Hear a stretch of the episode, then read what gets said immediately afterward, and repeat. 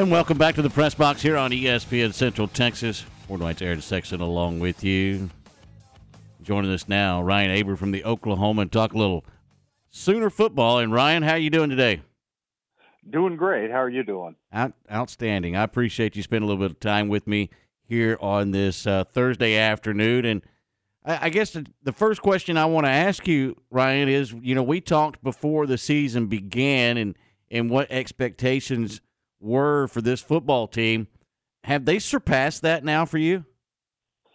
Yeah, I think uh, certainly, and and not just that they've won. I think a lot of people expected them to be four and zero oh at this point, but the way that they've done it, the the the level of defense that they played so far. Now they've got uh, you know a lot of their their tougher opponents still lie ahead for them. But mm-hmm. At the same time, the way that they're playing has certainly got people. Uh, uh, you know, both internally and externally, really fired up about the potential uh, moving forward for this team and this program. Ryan, isn't this the vision that that OU had by hiring Brent Venables as their head coach on the defensive side of the ball? Oh yeah, no doubt about it. Now they've still got some steps to to take as far as uh, you know the recruiting job that they've done, especially on the defensive line, and uh, they they want to get after the quarterback a whole lot more than they've been able to uh, so far. But certainly the the turnovers that they've been able to force in bunches and and the way that they've been able to come up with uh, third down stops really regularly, one of the top third down defenses in the country, and uh, just doing a whole lot better job of finishing on that side of the ball than they did a year ago. That's what uh, Brent Venables wanted, and certainly he's a whole lot happier now uh, than he was a year ago when that defense really fell apart. Uh, you know, as the season went on. What is the difference this year in the defense compared to the first year? I think a big piece of it is depth that uh, right they're able to to roll guys out there in in waves and and they can keep guys fresh. You know, last year Danny Stutsman played uh, you know around 95% of the snaps. This year, so far he's at under 80. Now I think that number will go up a little bit as the season goes on, but I don't think it'll go up drastically like uh, you know what we've seen. And, and they're able to uh, uh, uh, keep guys fresher and I think that's helped them late in games. Still play solid defense. We saw it on Saturday in Cincinnati when they played uh, 29 players on on on defense. A similar number against SMU a couple weeks ago in a game that was fairly tight uh, there at the end, and you know even missing a couple of starters, Justin Harrington and, and Reggie Pearson in particular, they were still able to uh, keep rolling guys out there, and at the end felt like there were guys on the sidelines who didn't get to play that they wanted to get in versus last year when Ted Roof and Brent Venables were looking around thinking, who in the world can we throw out there and, and you know, have the least amount of damage? Uh, so a, a much different vibe around this defense for sure.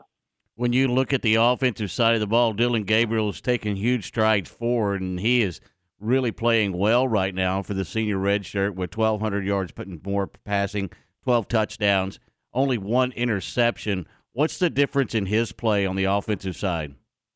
I think to me, when I look at him last year, when he put up really good numbers, but you know there was a, a feeling that maybe their their quarterback play was down. Now, of course, their their quarterback play standard at OU is is different from really any place else. the, the, the what they put out there, you know, over the last decade or so, but uh, still, Dillon Gabriel, I think the biggest difference for him is his ability to to throw the ball downfield. We've seen Andrel Anthony become a big uh, deep target for him.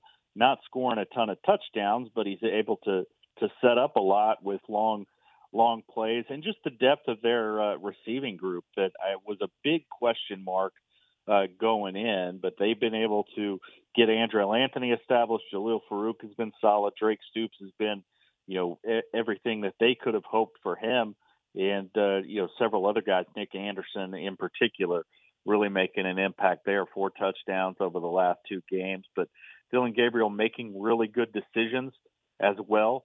Uh, you know, not uh, forcing the ball into tight spots uh, when it's ill-advised, but also not taking uh, sacks uh, the way he did last year. Mm-hmm. Sometimes trying to uh, hold on to the ball too long. So I, I think just a, a more mature uh, more polished Dillon Gabriel this season so far. Ryan Aber with the Oklahoman here on the press box on ESPN Central Texas. And Ryan, is the biggest question mark right now still with this offense at the running back position? Yeah, I think it's got to be, and and the way that they've uh, switched through things has been really interesting and a bit head scratching there mm-hmm. with uh, Tawee Walker and Marcus Major being one grouping, and then Jovantae Barnes and Gavin Sawchuk being the other. And over the last three weeks, they've sort of rotated who gets to play. So if if that's an indication this week, it would be a Jovantae Barnes, Gavin Sawchuk kind of week. But uh, you know, I I still think that those two are going to be the guys that eventually separate themselves. But certainly Marcus Major and Tawee Walker have earned uh, earned playing time, and you know Marcus Major. It's never been a question of talent. It's just been a question of being able to stay on the field for a variety of reasons. Tawee Walker has been a, a big surprise there, a walk-on guy who really right now has been their best, uh, most consistent running back and uh, pass catcher out of the backfield also. But I, they want somebody to emerge as maybe not necessarily the number one guy, but a number one and number two uh, tandem. Uh, but uh, the way that it's worked out so far has been interesting. You know, the biggest thing I think for them in the running game is uh, as much the offensive line getting settled as anything else, and they've they've done a great job protecting Dillon Gabriel, but their their run blocking needs to take a step forward. They need to find some consistency at left guard where Savion Byrd has been hurt, but uh, he, even before he got hurt was really inconsistent. He's a young guy, but uh, really talented. But uh, they've they've got to find some consistency there and be able to uh, open up holes for whoever is in the backfield there. Yeah, you know me, Ryan. I'm old school, and and I feel like you've got to have that that thoroughbred back there that you can rely on to finish games. Is that what they're looking for as well? To just find that guy yeah. to to you mentioned emerge, but just take over and say, look, give me the ball. Yeah, I, I think so. And and my first impression would be that it would be uh, Jovantae Barnes, but really the way that things have come together, you wonder if it's going to wind up being Marcus Major because mm-hmm. he had a big time run uh, on Saturday in Cincinnati, where they're backed up at the goal line, third and 19, and just hand him the ball, uh, trying to get out of the shadow of the goal line, and he gets a first down and really fights his way there. Had a couple of critical runs in the second half as well. So, like I like I said earlier, you know, it's really uh, a question of him being healthy and being able to stay on the field. And if he's able to do that, I think he's certainly got all of the skills to be that kind of guy there's a you know a, a different variety of skill sets in there, but Marcus Major is the one that you can see just sort of being able to wear down defenses and get those big carries in the third and fourth quarter when it's really critical. Ryan, did you think that we'd be at this point in the season and say OU's ranking first in the Big 12 at 46.8 points per game after what you saw last year? I mean, I this, I think that on both sides of the ball right now for the Sooners, you look at it, and it's pretty good complementary football.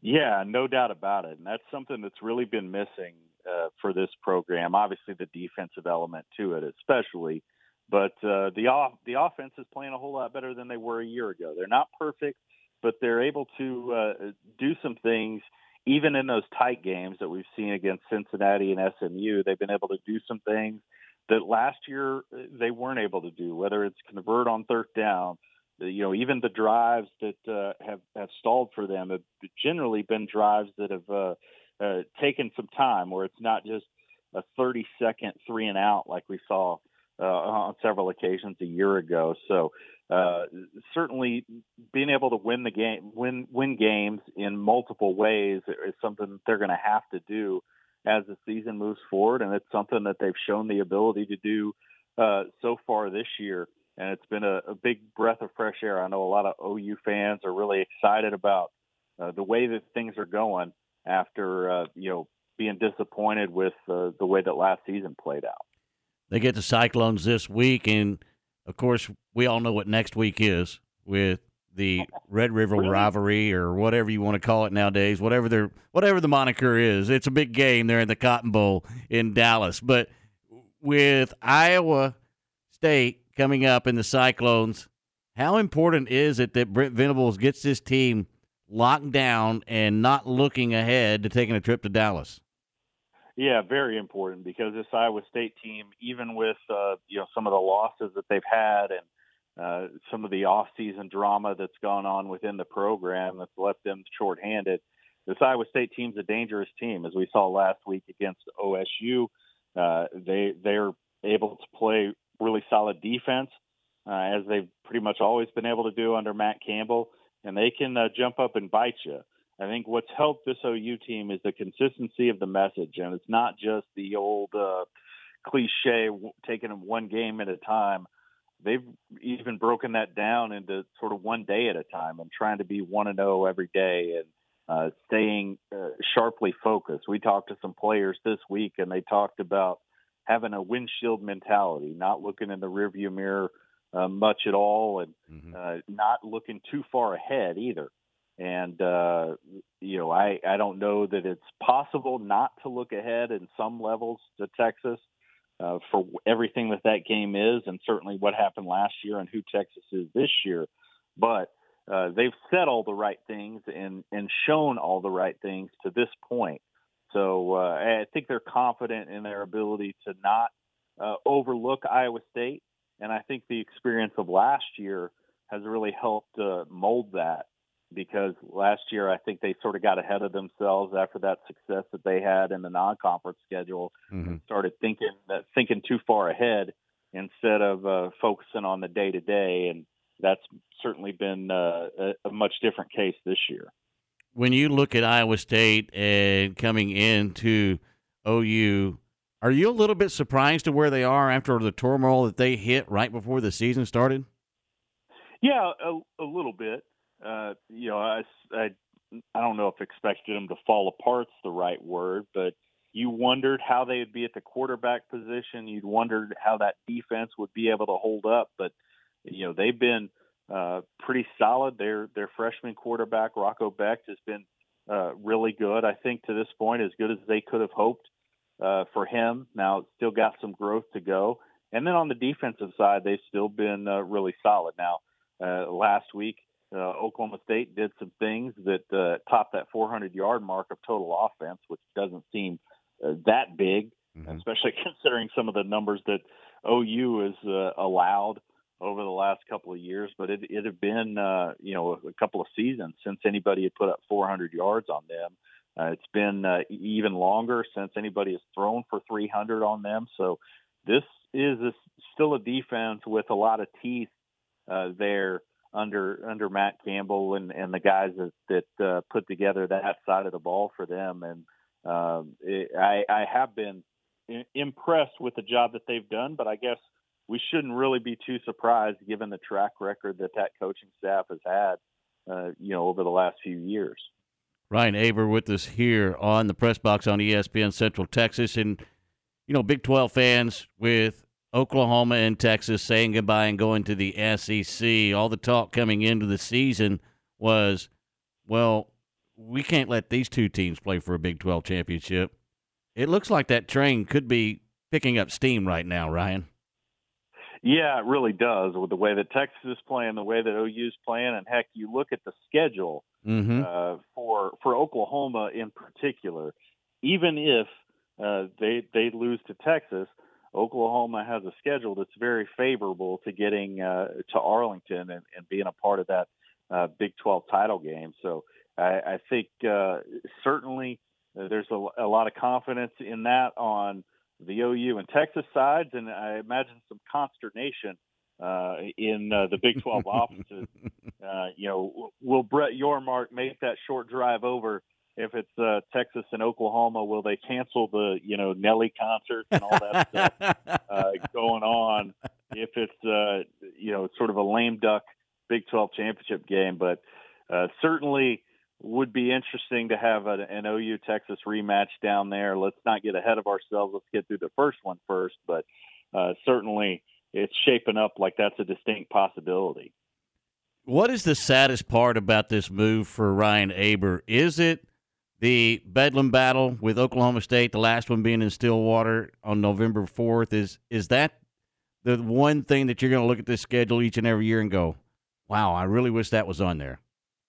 Yeah, I think there's there's a couple of things, but Bedlam is right there at the top. I mean, this has been such a great series, and not only in this state, but you know, and sort of setting the tone in the Big 12 over the last, uh, mm-hmm. you know, 15, 20 years with the jobs that uh, Bob Stoops and then Lincoln Riley and now Brent Venables and uh, and then Mike Gundy have done with their programs, and it, it's going to be weird not having that on the schedule. You understand why why it's happening based on you know future scheduling and, and things like that, but it's still disappointing, and it'll be really weird next November uh, not to have a bedlam to get amped up for because it's been uh, such a good good thing in the Big 12. Uh, but you know this has unfortunately been a, a consequence of a conference realignment. You know, mm-hmm. for years Nebraska and Colorado was such a great rivalry in the Big 12 North, and and then that went away, and then you know we've seen uh, Kansas and Missouri and and others that have been sort of you know the fabric of the sport uh, being taken away. So um, the, it's just the reality of things. But hopefully, at some point, like o- OU and Nebraska have done, at some point, uh, OU and OSU will be able to uh, get that series resumed, even if it's uh, you know for just a few years. Ryan, what's the biggest surprise in the Big 12 for you so far, halfway through the season? Oh gosh, that that's uh, you know that's a tough one. I think to me the way that Texas is playing and and being able to beat Alabama certainly was an eye opener mm-hmm. with that, but uh, being able to do what they did to Baylor last week and and really control that game uh, most of the way that was one that I was questioning. You know, just just how how well they'd be able to do that and, and keep up because we've seen Texas jump up and, and win some big time games, but uh, you know then they'll they'll slip and and not be as consistent moving forward. But Quinn Ewers has been really good uh, so far, throwing for over a thousand yards and, and no no interceptions. That's big. Obviously, we know what kind of player Xavier Worthy is for them uh, in the receiving corps, but they've really shown some depth there beyond him. And I, so I think so far probably Texas success, but uh, on the other side, I think Oklahoma State struggles in uh, mm-hmm. you know losing to to South Alabama. That was an eye opener. Them not being able to figure out who their quarterback is, with Alan Bowman and and a couple of other guys being in the mix there, including Gunnar Gundy. Uh, and and then just I did not expect them to go up and, and lose to Iowa State even after uh, that South Alabama loss. So I think on the positive and negative side, that's uh, that's what's been the most surprising to me uh, so far in this league. Do you, do you think that that Oklahoma State is is reeling right now a little bit? I mean, obviously, two game loss that they probably shouldn't have lost either one of those. But I mean, did the transfer portal hurt them that bad? And so many teams that you look at and go, well, it helped them, but for Oklahoma State, it it was no favors at all. Yeah, there's there's got to be winners and losers when uh, whenever things like the transfer portal happen, and certainly Oklahoma State to this point has turned out to be a loser in that uh, you know they hoped that Alan Bowman would really grab grab that role and, and take charge of it. Obviously, lost Spencer Sanders, who you know that situation is. I think maybe both sides sort of wish they could have it back mm-hmm. in a lot of ways, uh, but but their defense hasn't been great. Their uh, their offensive line that they felt had a chance to be significantly better than a year ago hasn't been, and uh, you know everything that uh, could go wrong for them outside of just a, a deep slate of injuries has gone wrong for them so far, and, and they're going to have to uh, turn it around quick because their schedule isn't uh, quite as favorable as what we talk about with OU. Mm-hmm. Uh, they've got uh, Kansas State coming up, and then Kansas, and a then a, a couple of teams in West Virginia and Cincinnati that I think it played. Uh, uh, well, West in West Virginia's case, played better than I think a lot of people expected there, and Cincinnati's shown some teeth as well. And then you've got Bedlam, so it's uh, it, it could be a tough road for them uh, here over the next month, month and a half to get this thing turned around. Are they a prime example of why the transfer portal needs to change a little bit in some cases? Yeah, I think you know in in some ways, but also you know I I wonder how much change we're going to see. Right. I think certainly as the uh, momentum has shifted toward the power being on the player side, that it's it's going to be hard to put some of those things uh, back in the bottle. I know obviously uh, narrowing the dates down will help uh, help teams get some certainty in their roster, but it's still going to be a tough situation for for anybody. And I, but I think it's a uh, sort of an example of why coaches have to change their approaches a little bit, and Mhm. we've seen that with certainly with Brent Venables and, and OU. We've seen it with a lot of other programs. The way that their coaches and, and staffs have adapted uh, to the new reality, and I think Oklahoma State's been a little bit slow to adapt to that uh, with with Mike Gundy and some of his uh, philosophies, some of his policies uh, that have uh, you know hurt them at times, and I think uh, certainly he's shown an ability to adapt to, to other things, and I, I think uh, certainly there's a uh, uh, an expectation that he'll uh, adapt there, but uh, there's a lot of frustration in Stillwater with how things have played out to this point, both as it relates to the transfer portal and, and otherwise. Ryan Aber with the Oklahoman talking Sooners and Cowboys with us here on ESPN Central Texas. All right, Ryan, before I let you go, Iowa State coming up Saturday, 6 p.m. there in Norman. Do the Sooners go to 5 and oh? 0? Yeah, I think they do. I, I think uh, think OU is able to win this game. I think their their defense and, and Danny Stutsman and Jaren Kanak, if he's able to play, the linebacker corps wind up making the difference.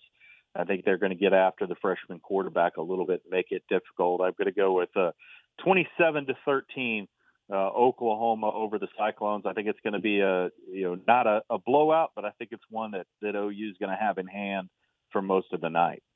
All right. How hard is it for you to say the OU defense is so good right now? Is that just you have to kind of shake your head a little bit? yeah, it's certainly been uh, been a different situation. I've been on the beat consistently for this is my 11th season, and, and really they haven't been uh, good defensively, but maybe uh, one or two years in there during the the end of the the Mike Stoops Uh-huh. uh, second act uh, there in Norman. So it's uh, it's certainly odd, but that's that's the vision that OU had when they hired Brent Venables. Absolutely. the expectation was to turn that defense around and make it SEC ready, and they they've still got some things to do to do that, but uh, certainly uh, taken some significant strides forward this season with the job that they've been able to do on that side of the ball. Ryan, appreciate the time as always. Have a great weekend. Enjoy the game, and we'll talk to you soon. Sounds great. Always enjoy it. Have a great one. All right, there he goes, Ryan Aber, the Oklahoman Iowa State coming up September the 30th this Saturday, 6 p.m. in Norman. And he's right. Look, it's been a while, but that OU defense is playing lights out. Give up six to Cincinnati, 17 to Tulsa, 11 to SMU, and shut out Arkansas State. Now, look, I, I get it. I get the opponents. Who'd they beat? Was that I mean, Alabama State and who else? No, No. I'm just kidding. No, they have. I mean, look, and I mean, you, yeah, you, you play that only- good a defense. right. You can only play who you play, and they have dominated defensively all four teams that they played. Mm-hmm. And we won't still won't get an idea this week because Iowa State's offense is terrible Mm-hmm. because they don't have their quarterback, starting quarterback, or their starting running back, and a couple of starting offensive linemen. But we will, the week after that, find out exactly how good and how improved that defense is because I mean, even if you look at you, you don't you don't want it to happen for them. you don't want it to happen for the Big 12 championship, but this is going to be a highly anticipated Red River rivalry. This will be the biggest one to me in probably close to a decade. Maybe so. Maybe and that's maybe fair. a little longer because it's the first time that both of these teams have been undefeated going into this game that I can remember in a while. If they both win Saturday, Correct. And I think they will, but that, that is a good point. I, I think they both win Saturday. We'll see. Uh, Oklahoma hadn't played a good offense yet. I'll put it that way. They played a I don't decent think so. I don't played a so. decent offense with SMU, but that's also an offense that.